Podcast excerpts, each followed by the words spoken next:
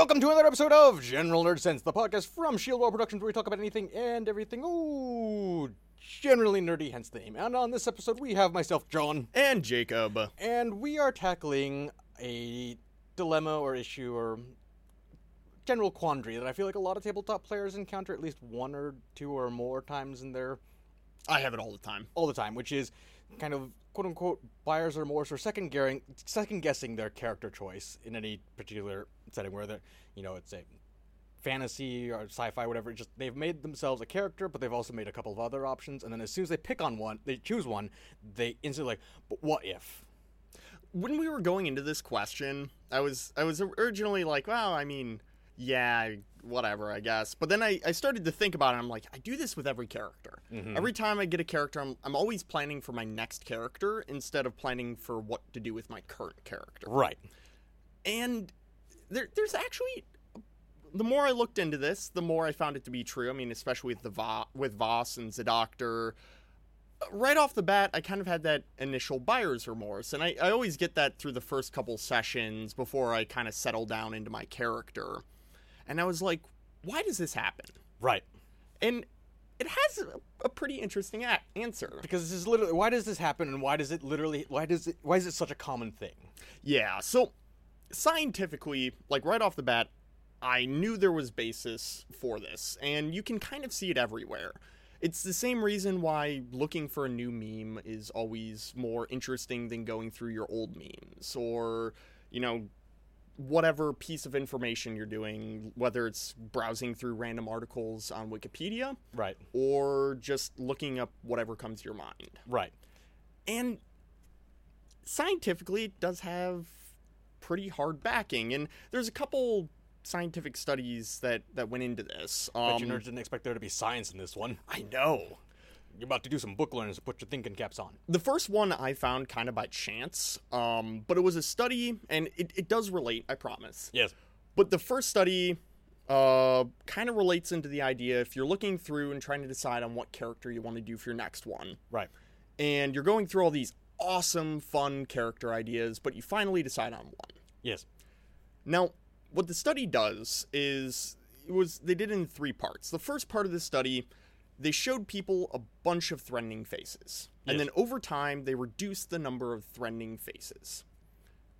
Now you'd think, okay, your your brain's thinking, okay, is this person threatening or not? Yeah, they're threatening. Okay. A lot of these people are threatening. The next study, they were uh, like the next time they did it, they reduced it and so forth so forth over the duration of the study. How'd they get so many pictures of me driving? Well, uh, you got to grocery shopping. You know there's a Google Google mapper uh, mapping vehicles uh, have more than one purpose, I guess. I guess so. Yeah. and It's not that I'm generally threatening. It's just I've got that resting neutral face. There, just I've got angry face all Yeah. the time. Nothing I can do about it. I'm not actually mad. I have I promise I'm actually really approachable. I just look like I'm mad. I I always have that face where it looks like I'm just like not having any one shit, and Mhm. it's mostly just my thinking face because I'm sitting there like, okay, what what am I what am I doing? My face just goes into like, stay away from me. I'm I'm processing. Right. Anyway. anyway but over time they they reduced and what they found is even though they reduced the number of threatening faces Mm. people still found more faces threatening even though they weren't as threatening and they're like okay so you know they're they're finding a similar amount of threatening faces over time even though these faces if we showed them to them at the beginning of the study wouldn't be that threatening Right. to them compared to the others Right. so it, it starts to give the idea of maybe people consider threats depending on how many threats they've recently seen. Right. What what, their Mm-hmm. mind is predisposed to be looking for. So the next one, they showed them a bunch of blue and purple dots of varying hues. Okay. And as they reduced the number of completely blue dots and blue tinted dots, participants started calling only slightly purple dots blue. Huh. So they- looked at it, and as this progressed, you know, once there's not as many blue dots, they're like, okay, maybe this one's sort of blue. So the researchers were thinking, okay, maybe this is just uh, a visual process. Right. So in the in the third part of the study, they gave the research uh like the research participants a bunch of scientific studies. And they were asked to see which ones are ethical and which ones aren't ethical. Okay. And as they started to reduce the number of ethical uh, unethical research studies, the participants started calling even the ethical studies unethical. Because they were told to look for the unethical ones, even though they weren't there. Yeah, or decide which ones are unethical. Not Gotcha. specifically looking for it, but Decide which ones are unethical, and as they were, the ones that were clearly unethical became fewer and fewer. They kind of had to they they were looking for something that just any little quote unquote mm-hmm. unethical bit that they could kind of like. Well, I guess that counts as unethical. So this led to the idea within the study that the human brain, for example, with thre- how threatening a face is or how blue a dot is, it doesn't take the piece of information and put up a metric and decide on whether or not it's ethical or whether or not it's blue because that requires a lot more energy. Hmm. What what the brain does is it compares it to the recent things it's seen. Okay. So if you know if you live in and, and you can see this if someone lives in a sketchier part of town and there's a lot of people who might look threatening to someone who lives in like the burbs and Right. it's it's a really nice town they're not going to find that many people threatening looking Right. because their brain is comparing them like that one person you know someone might find threatening to i don't know maybe a crackhead that tried to like chase them Right. a while back or you know when you're looking at the colors your brain isn't trying to decide okay what is the exact hint uh, like tint of this color it's okay what is this tint compared to the last blue colors i've seen Right. and it's it's in that like measurement of how fun a character is to play mm-hmm. compared to the other characters you thought of recently. So when you're comparing all those characters and you make that choice of th- this one's going to be the most fun to play, as you're playing it, you're kind of second guessing yourself on that. Okay, I've, I saw all these interesting, fun playing characters, but I don't know if this one would really be as fun as compared to what I've played before. Or Right. Or the list or the roster that I created Mm-hmm. when I was trying to decide on the character for this particular campaign. Exactly.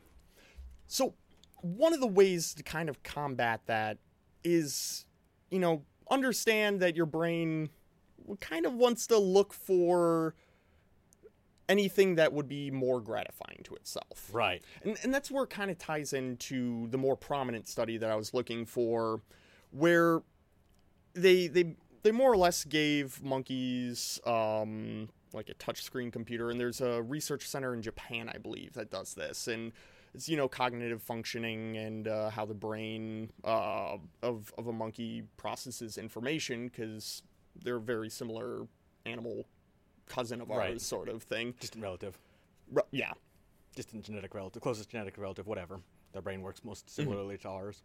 Yeah, so as they're going through the study, you know, it has a lot of more complex parts, but what it breaks down to is instant gratification versus reward for gratification. Right. And what they found is within uh within the like brain, the part of the brain that's kind of responsible for that gratification Mhm. is the mid-level brain.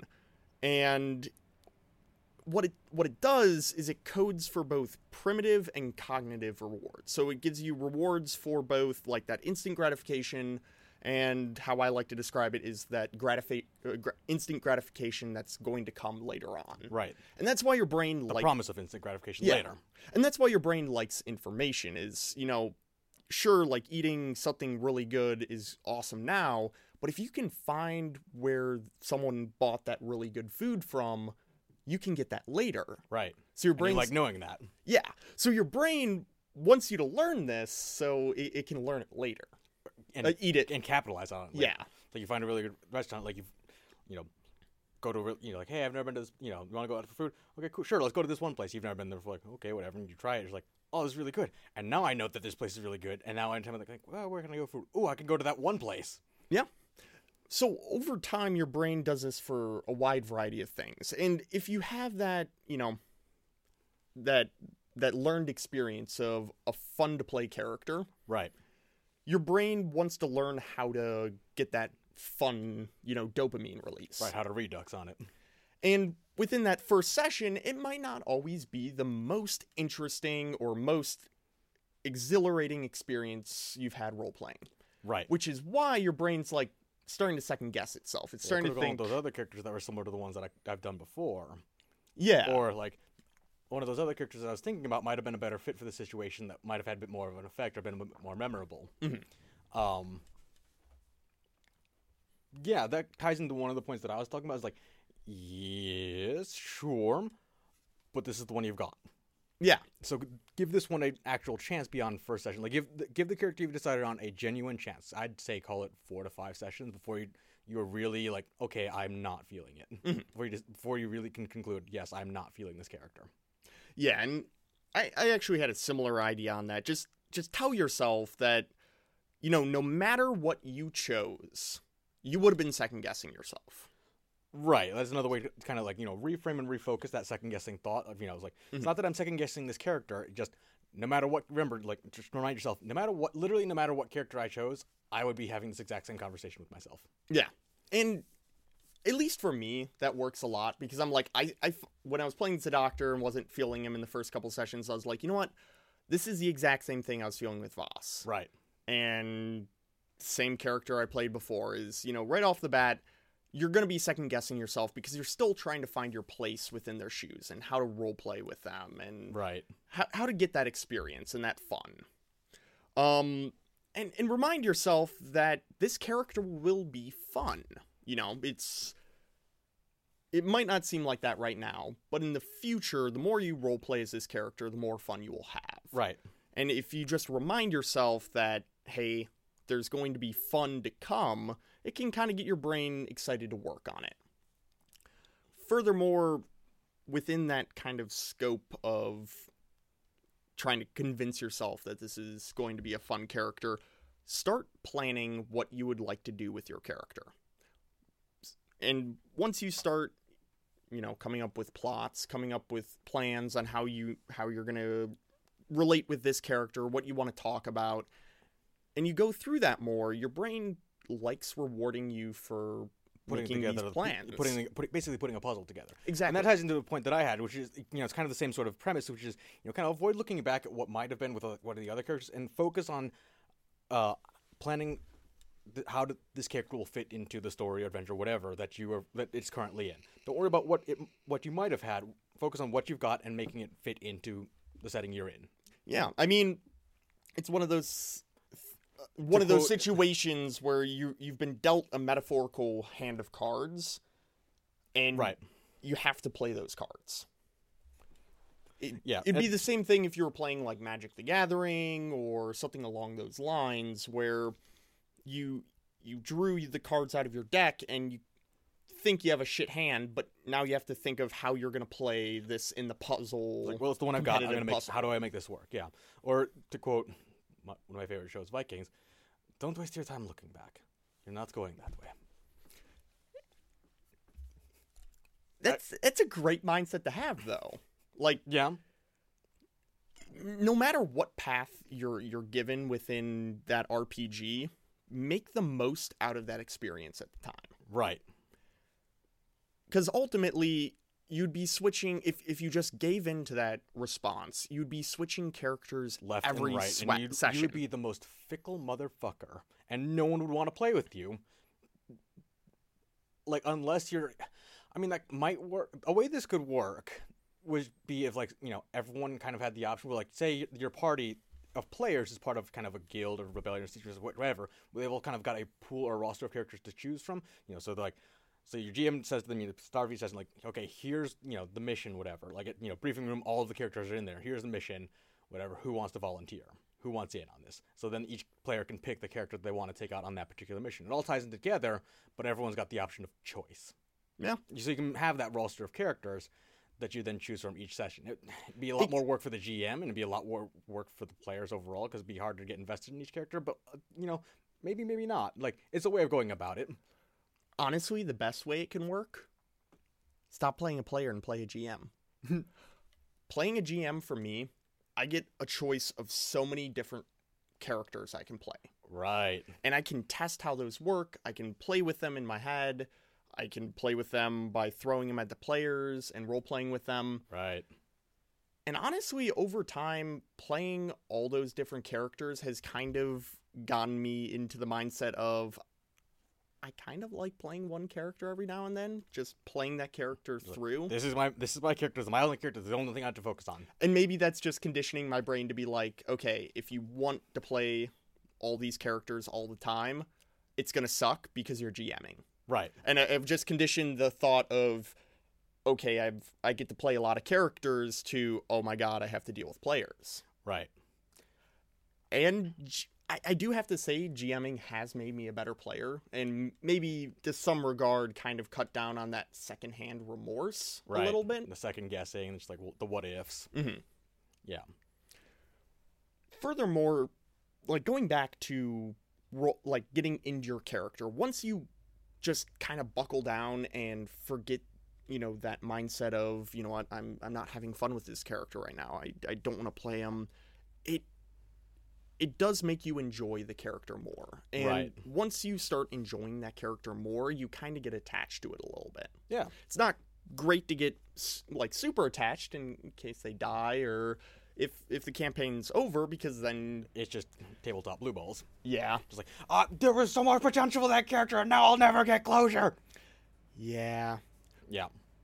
But at the same time, you need some sort of like connection to that character that makes you want to come back and makes you want to keep playing him and not go to a different character. Right. Like even if it like, like even I mean like you do and you don't to a degree. Like because even if you don't necessarily have that kind of emotional connection to mm-hmm. them, you can still have the connection of like I'm giving this character a fair shot. I'm going to see it through to the end, even if I'm not having a particular time. I'm just going to keep playing this character and give it my all, just to see, just to grow as a player, mm-hmm. and just to try something new, just to say that I tried something new.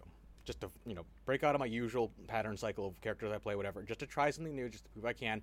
And also, like maybe by journey's end, I will actually quite enjoy this character type or this character class or this character as a whole, or whatever. And sure, that might happen. Then at the end of the day, maybe not. You know, Ultimately, most of the time, you are going to enjoy that character. right? Because even as much as I was like, okay, the doctor is kind of a burden because, you know, he doesn't talk a whole lot, and I, I have to go into excruciating thought just to think of how I can, like, role play with other people. Right. But when he died, I was still like, Oh, oh, I, I liked him. I liked him, as even though of how much I hated him. Right.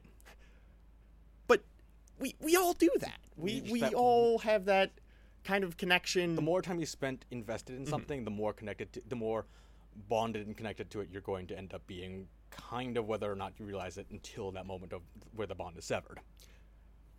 because it's also one of those things where the the brain likes habits. The brain likes going through and doing the same thing. Because again, going back, it requires less effort. If your brain's just kind of used to doing it, that's Right. you know why gamers will get great muscle memory for twitch mm. shots and stuff like that if they practice it. And And why it's so fucking frustrating getting into those habits. yeah, because you're learning it's a new thing to learn. Like yes there's that reward of like oh i'm getting you know that those moments of gratitude and reward whatever like where you see yourself you notice yourself getting better at it. But it's the moments between those the times between those moments where it's just kind of a grind. Mm-hmm. Now, as as a fellow smoker, how how hard is it to break habits? very jacob. It is. i haven't quite tried to break habits yet but you know honestly soon but we'll see.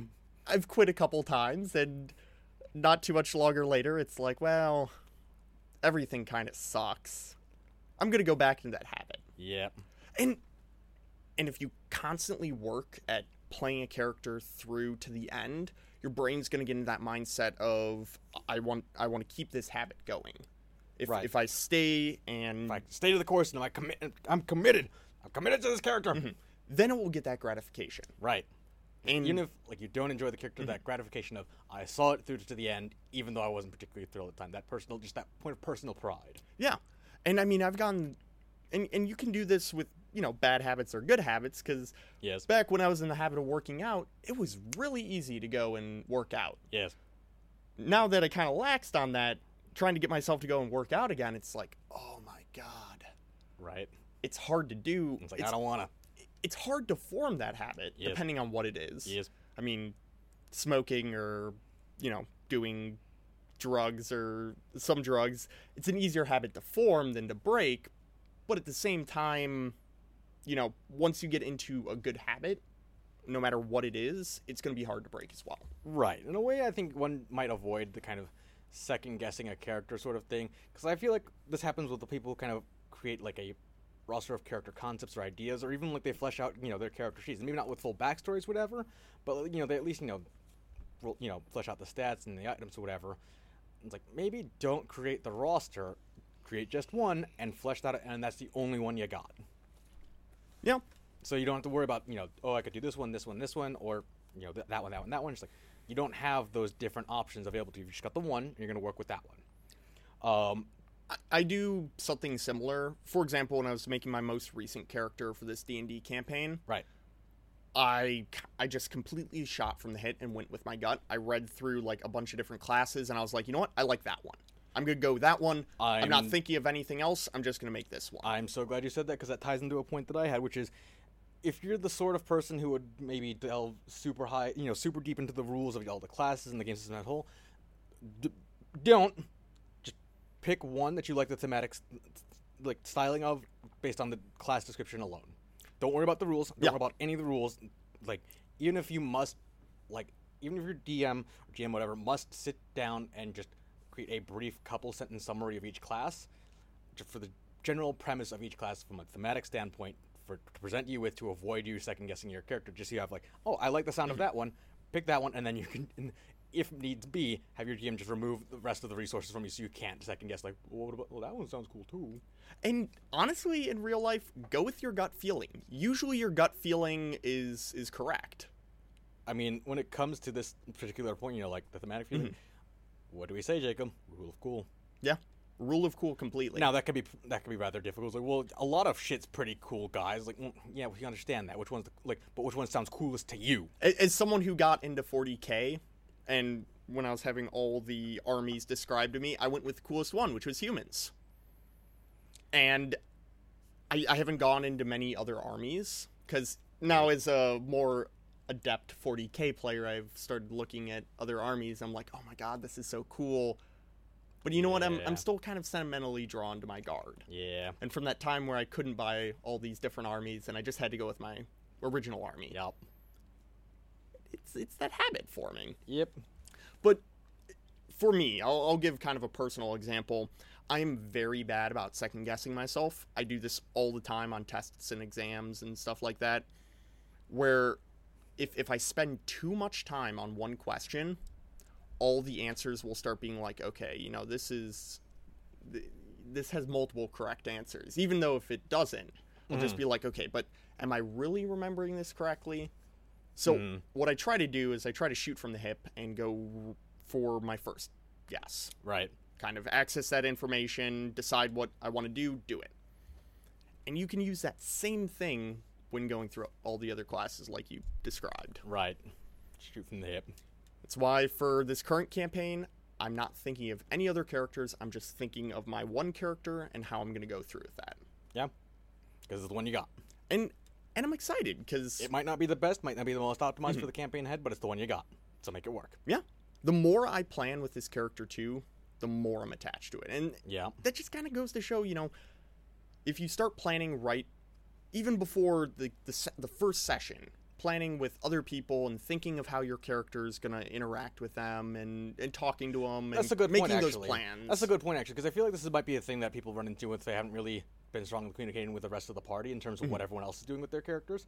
In terms of just like, okay, so what are you guys doing with your characters? I was like, like now you got the information, now you can kind of focus on building a character that would fit well with that, um, specifically with what everyone else is doing, rather than just kind of like, oh, I like this, rather like the sound of this one, and I'll take this one. But I've got you know chosen from a roster, and it's like, oh, but one of these others would probably might have been a better fit for the party as a whole. Now that I know what the rest of the party consists of, I feel like you know maybe that's not necessarily a failing on the player's part, but it's you know, even not necessarily failing. It's just kind of a, a oversight on kind of all party on all people involved's part, in both the players and the GM for not like just getting everyone on the same page about what everyone else is doing character wise.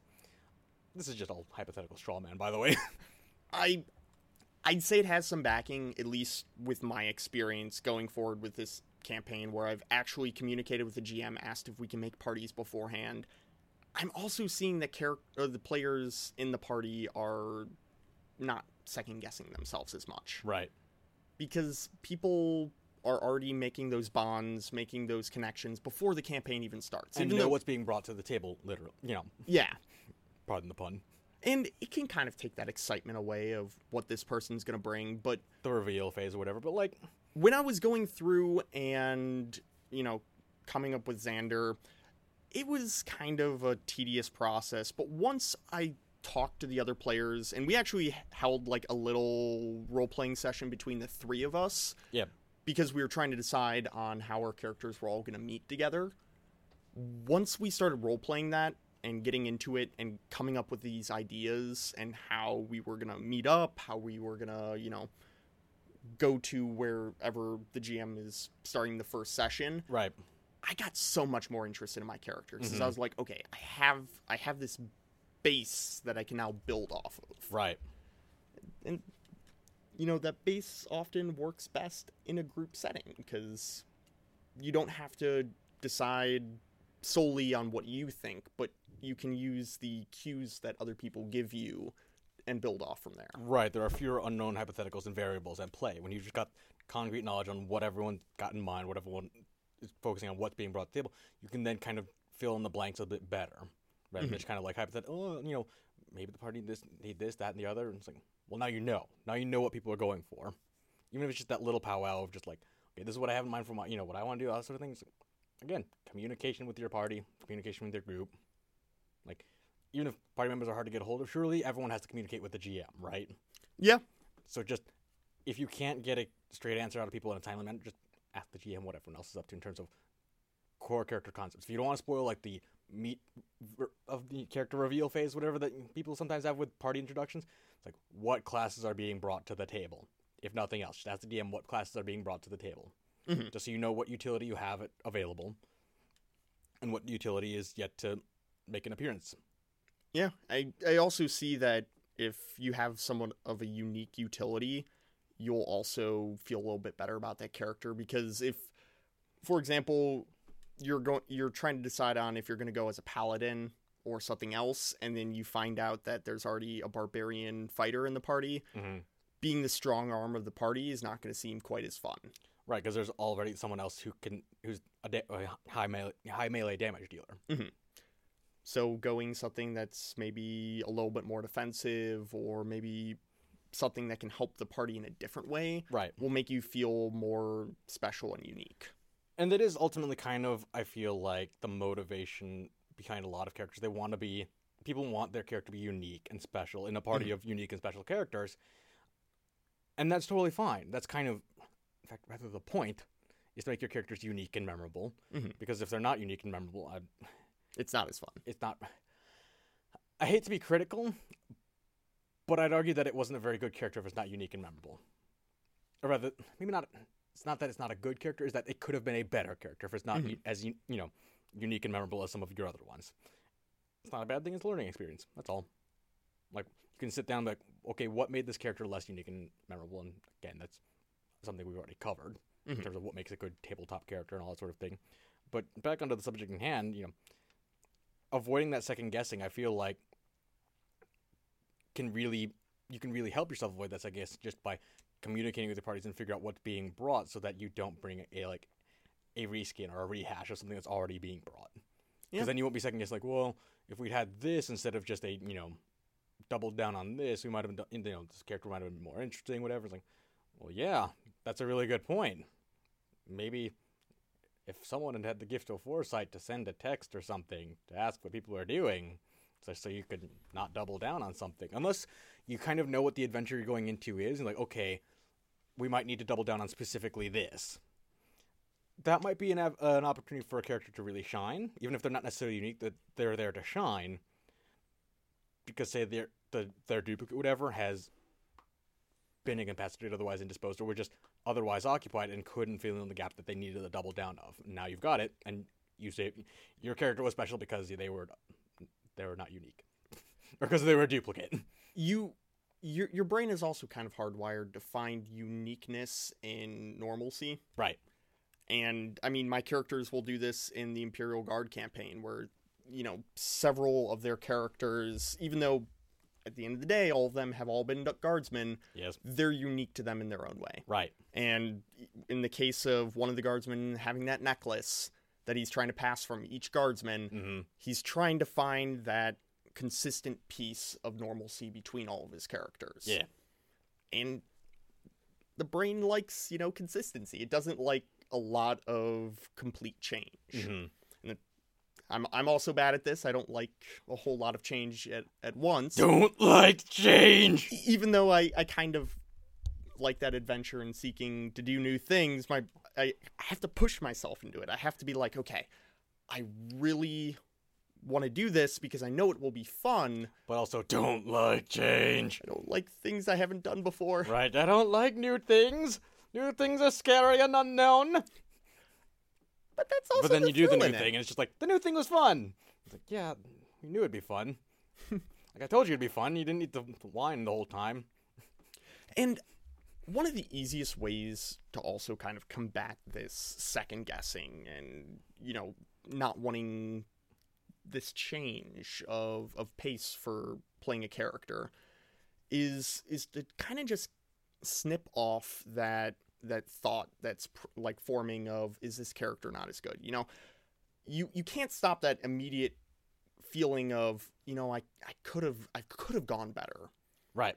what you can do is not continue to follow that thought process Right. because the more you think and deliberate on that line of thought That is the, a negative thought process. yeah and you're just gonna reinforce that your brain to be like okay i'm gonna think more about this negative thought but if you just start trying to think of something else Or even think about your character reframe and reword it. Yeah. Like, this is going to sound. I mean, we already brought in science and psycholo- psychology into this in the first place, like really out of out of the gate. But like, if you must read into um, cognitive behavioral therapy and dialectical behavioral therapy techniques, just in terms of rewording and refocusing negative thought processes, even for something as simple as like second guessing your character, because it seems like a silly thing to do for something quote unquote so trivial. But if it really is, you know, something that is kind of negatively impacting your ability to enjoy a character, it's worth doing. Mhm. It seems silly, but like very few things don't. since you're going to bring in uh, cognitive behavioral therapy on this one, I'm, I'm going to take it one step further to uh, to philosophy, going the Stoic mindset, where that's actually where cognitive behavioral therapy comes from, and practicing on those small things does have actually quite a bit of benefit in helping you your brain do that with larger things in your life. Right. The small things, you know, small changes make over a long period of time have a bigger influence than one big change happening really quickly. Right. Continents only move, you know, whether it's a couple millimeters or centimeters a year, but they move a lot. But eventually they will. Listen, we started out with Pangea, but fast forward a couple million years, mm-hmm. and here we are. Yeah. Now we can't walk, or now we can't road trip from one side of all the landmass to the other. We have to fly or take a boat. Yeah. And following that kind of stoic mindset of, you know, not continuing to think about that bad thought eventually came, became the thought of cognitive behavioral therapy and negative visualization and Yeah. I just thought I'd bring it up Yeah. because it is relevant to just like the negative thought of like, well, if I'd gone with this character, it would have been better, or you know, maybe what, you know, whatever. Like if I'd done this, if I'd done that, like, yeah, if, but you didn't. You got this one. Have fun. Mandatory fun. mandatory fun. You. This will be enjoyable. It is unavoidable. You will have fun. You cannot escape it. Those little maxims are great too, and I do this throughout every day. I, I just Threatening optimism. I well, whatever the maxim you choose is, but Mhm. if if you can't stop yourself from second guessing that character, repeat to yourself, you know, this is mandatory fun. You're gonna enjoy this, or or something along those lines, and just keep saying that to yourself every time that thought pops in your head. Think, no, Oh, I could have. I like this character. Right. I, I I like this character. You can't tell me otherwise. Right. Little voice in my head. Little negative Nancy in my head saying I don't like this character. No, you're wrong. I like this character. I like this. Look at stat line. Really wonky character that I thought was a good idea. I like this. This sucks and I like it. But not on the note of stats though, because I feel like this is what where people a lot of people will kind of really get into the second guessing in terms of just like the character's raw stat line. Because yes, there are some GMs you know let their players build stat line. You know they got your points by whatever your whatever. If it's stats that really get like really trip you up in terms of just like optimizing without min maxing all that sort of thing, if that's where you get hung up, let fate decide. Roll for everything! Roll all your stats randomly! Fate decides. It was never your choice to begin with. I, I do that for every character. I, I don't let myself Listen, I know that some people. stats. I, I know that some people do. Pick, you know, mm-hmm. there are some GMs who do pick stats. There's you know some players who prefer to pick stats. But if the player that picks stats is also the one who you know kind of wishy washy Yeah. on the character commitment, roll it, dice it. Dice decide everything. When the dice gods decide, they have spoken, and their word is, they, their word is law. yeah, you you can't fight the dice. That you cannot fight the dice. They'll just roll it again. Funny how it's easier to accept a dice roll than Your own decision. Your, Your own, own choice, decision. Your own personal, active, conscious, deliberate choice. yeah. That that's why I roll for every character. I don't. Twas fated. Though with my ro- most recent character, the rolls I had, my DM told me re-roll it. I because the first set of rolls I had were all like roll three d sixes for this stat and choose the two highest rolls, or four d sixes and choose the three highest rolls them. Three of them are ones. One of them's a four. Yikes. I'm rolling gu- my guardsman dice right now. yes. I need to change. you were rolling your leadership dice, not your assault, char- your charges and dice. Yeah, that's that's not a good thing. Well, there's your problem. Uh, but ultimately, even if that had been my role, I would have tried to make the best of it. right. And having, you know, that mindset of whatever happens, I'll try to have fun. Right. Because even even horrible, uh, like clumsy characters can still be kind of fun to play. Right. Like there is the- that bit where there's that you know again going back to that bit of like the more time you spend with the character, you're you're never going to become invested and emotionally attached to it, regardless of just how ungainly and clumsy and just like this is such an albatross in the re- amongst the rest of the party. Just in terms of like this character is literally good at specifically one thing and it's not walking. Uh, and and I mean sometimes just becoming that party mascot is also kind of fun. Right. And it's like listen, you're You're gonna fail at whatever you do, but your party's gonna love you for it. Yep. You can fail at whatever you do, except for the one thing you're really good at that might come up once, maybe twice over the course of the of the campaign. If GM's really nice to you and realizes that you're not just gonna abandon ship on that character, like they will hand they'll throw you the bone once, and then they're, you're like, ah, I like that. It's like, okay, you're gonna change the character now. Why would I do that? Just like, okay. now I have to figure out a way to shoehorn this one thing that they're good at, at again into the plot at some point later. Or just have that randomly come up a bunch of times, and everyone's like, "Wow, we we were really We were completely guessing this this character's ability, but he We seems com- to be amazing." Yeah, we would have become, been completely hosed without this character who's really good at do this one particular obscure thing. This one character's really good at making torches, and that's it. Yeah. But but holy shit, Or this one character really good at making twine out of bits of grass or foliage or whatever. It's like we didn't think we'd need it, but man, it's come up like every session now.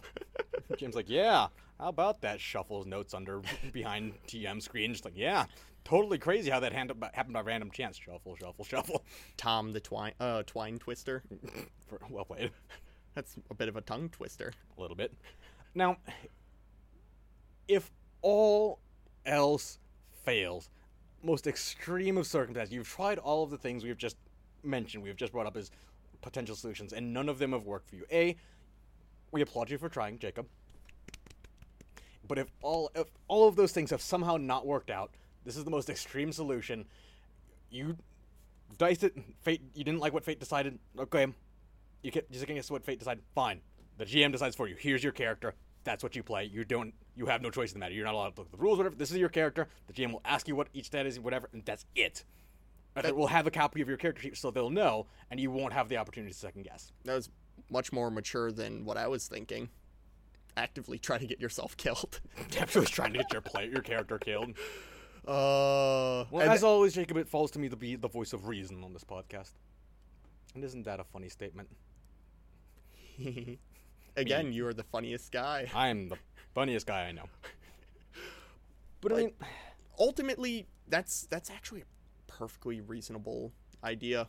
ah, yes and no. Like, theoretically speaking, like, I mean, there are some there are certain circumstances where the GM has a very specific story in mind that they want to mm-hmm. tell and requires these specific characters. Like, okay, you've got a choice between these characters, all of you choose, but these are the characters that you have available rather than letting your character rather, than letting the players choose. But we've been, I think we've touched on that a little bit, where like that can work in certain situations, but like I think we've already been over DMPC? No, like specifically like players. Here are the character. Op- here are the char- specifically the characters you have available. Either whether it's just classes or like fully fleshed out. Here are the character. Here's everything involved down to like the smallest little detail. Pick which one you like best. Like we've talked about how like that has its place, but generally is kind of like a very once like it's it's it's lightning in a bottle. Yeah.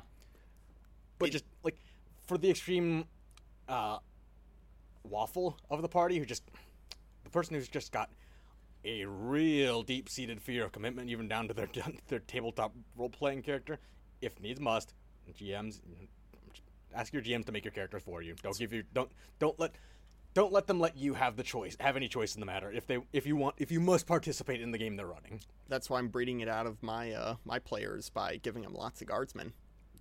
Yes, that all They have no choice. They get what they get they get what they get and they're all going to die until they don't. until they don't.